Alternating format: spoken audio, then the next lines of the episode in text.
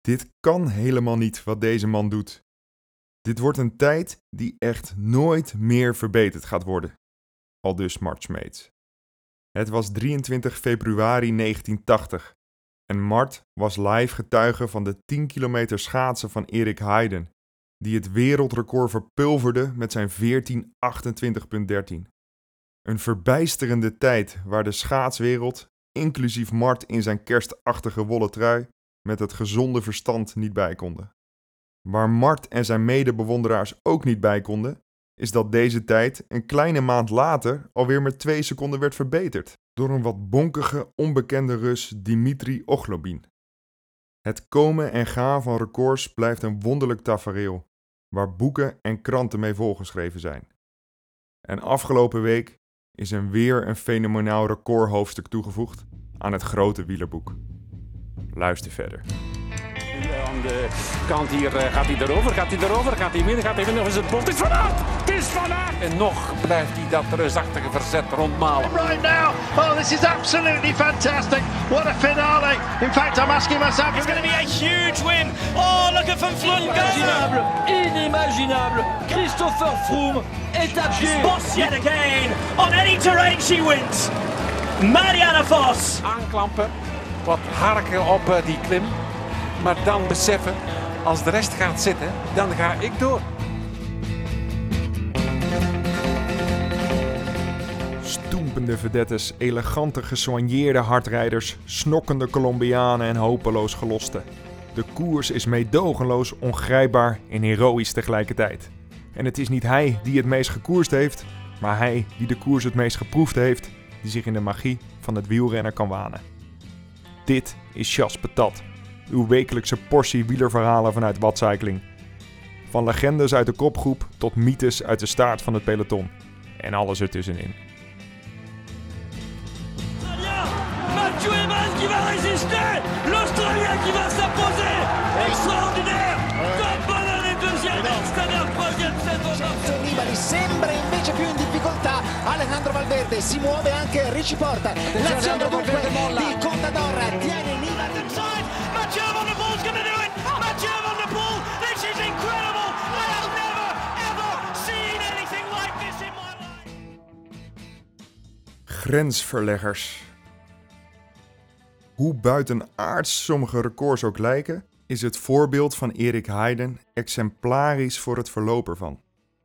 Het ene moment sta je als liefhebber nog vol ongeloof en verbazing te kijken naar een grensverleggende prestatie die tot op dat moment voor onmogelijk werd gehouden, terwijl een moment later er een nieuwe generatie klaarstaat om de vers aangelegde barrières eigenhandig te slopen.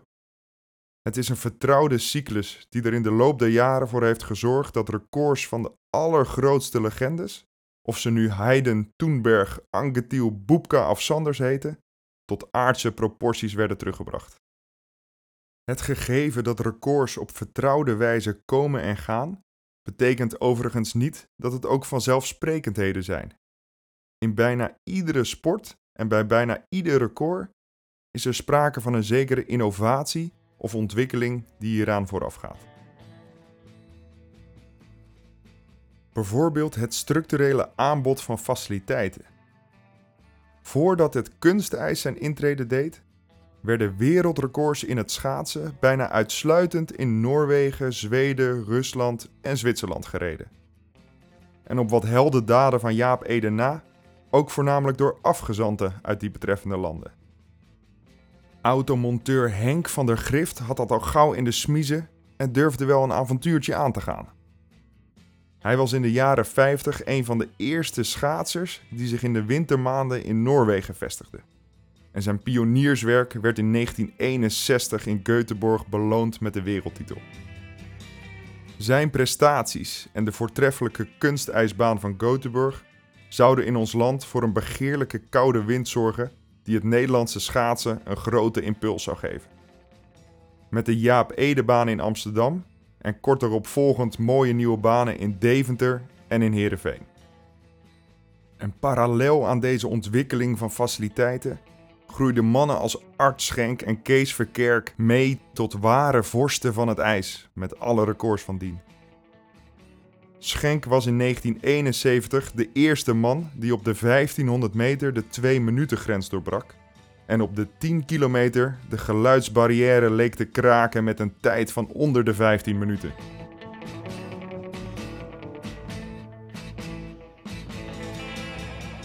Zestien jaar later ging er een Noor onder de 14 minuten. Waarna Jochem Uitenhagen op de Olympische Spelen van 2002 de 13 minuten grens slechtte. En momenteel is het de onafvolgbare Zweed Niels van der Poel, die met rassen schreden en raken klappen steeds harder gaat richting de 12 minuten grens.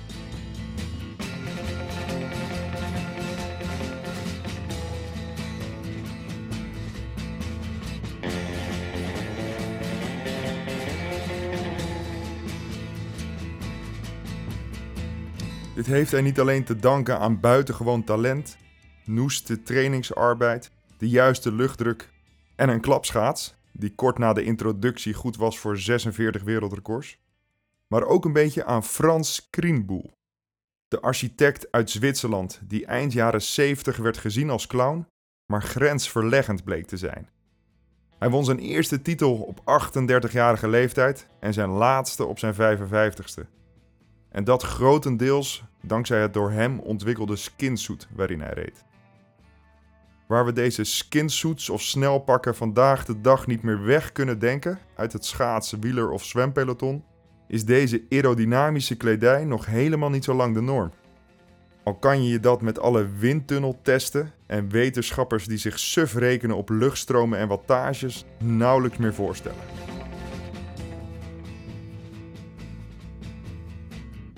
Als we de geschiedenisboeken erop naslaan, komen we dus op een rekensom die er ongeveer als volgt uitziet. Baanbrekende records staan gelijk aan sporters met buitengewone capaciteiten, plus sportwetenschap, plus technologische ontwikkeling, plus fysiologische kennis, plus de juiste faciliteiten en omstandigheden en een beetje geluk.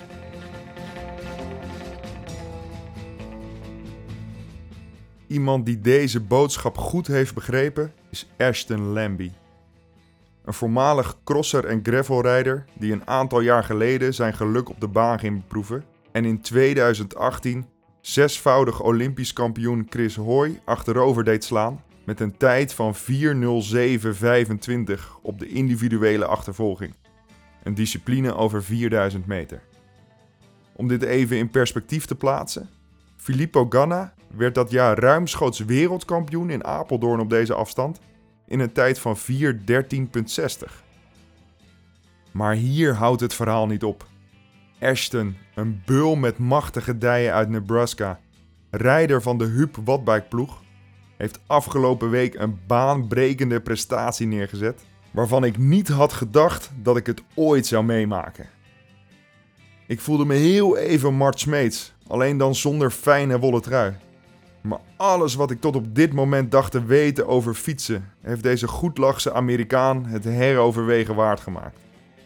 Op de 2000 meter hoog gelegen wielerbaan van Mexico, waar eerder Eddy Merckx en Victor Campenaerts met succes het uurrecord aanvielen, reed Ashton Lambie 4000 meter in een tijd van 3 minuten, 59 seconden en 9300ste.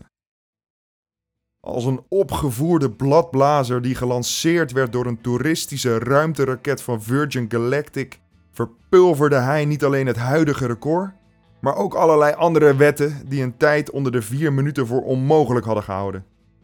Met zijn snor als sloopkogel sloopte en verschroeide hij de 4 minuten muur die onaantastbaar leek te zijn.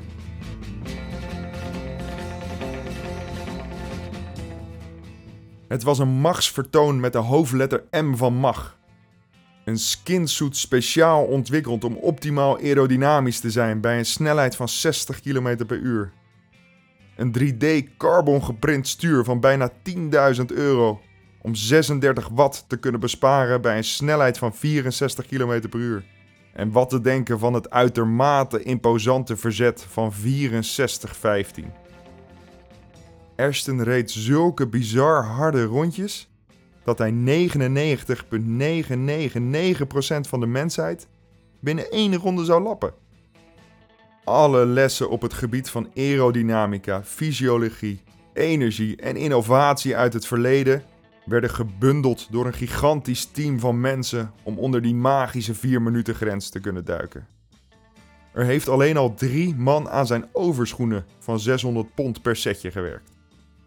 En al deze mensen hebben hun kennis, kunde en energie toevertrouwd aan Ashton.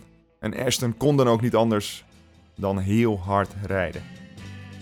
En dat hard rijden lang niet altijd gelijk staat aan lekker rijden, werd een goede minuut na zijn race wel duidelijk. Er was flink wat teamwork nodig om Ashton van de fiets te krijgen en nog meer teamwork nodig om Ashton van na zijn fiets ook rustig op de grond te krijgen. Als een goudvis die hapt naar zijn korrels, lag hij daar te happen naar zuurstof. Maar die pijn was het waard. Het record is binnen en de magische 4 minuten grens is doorbroken. Maar hoe lang zal dit record blijven staan? In ieder geval niet voor altijd. Dat is 1 ding dat we zeker weten. Er bestaat in de sportwereld namelijk niet zoiets als voor altijd. Maar je moet ergens beginnen om records te kunnen verbreken en blijven doorzetten tot het verzuurde einde. En dat doen we niet alleen. Want je kan nou eenmaal niet alle mensen zijn die je zou willen zijn. Of alle levens leiden die je zou willen leiden. Je kan ook niet alles aanleren dat je zou willen kunnen. En alle records breken die erbij komen kijken. De klanken, kleuren en variaties in het leven en sportleven beleven we zodoende met, door en voor elkaar. Alleen dan vervagen de grenzen en kunnen we streven naar iets wat tot op heden onmogelijk leek. Laten we hopen dat deze buitengewone teamprestatie overwaait van de Mexicaanse berg via Haiti en Afghanistan richting de Oeigoeren. Want grenzen verleggen doe je samen.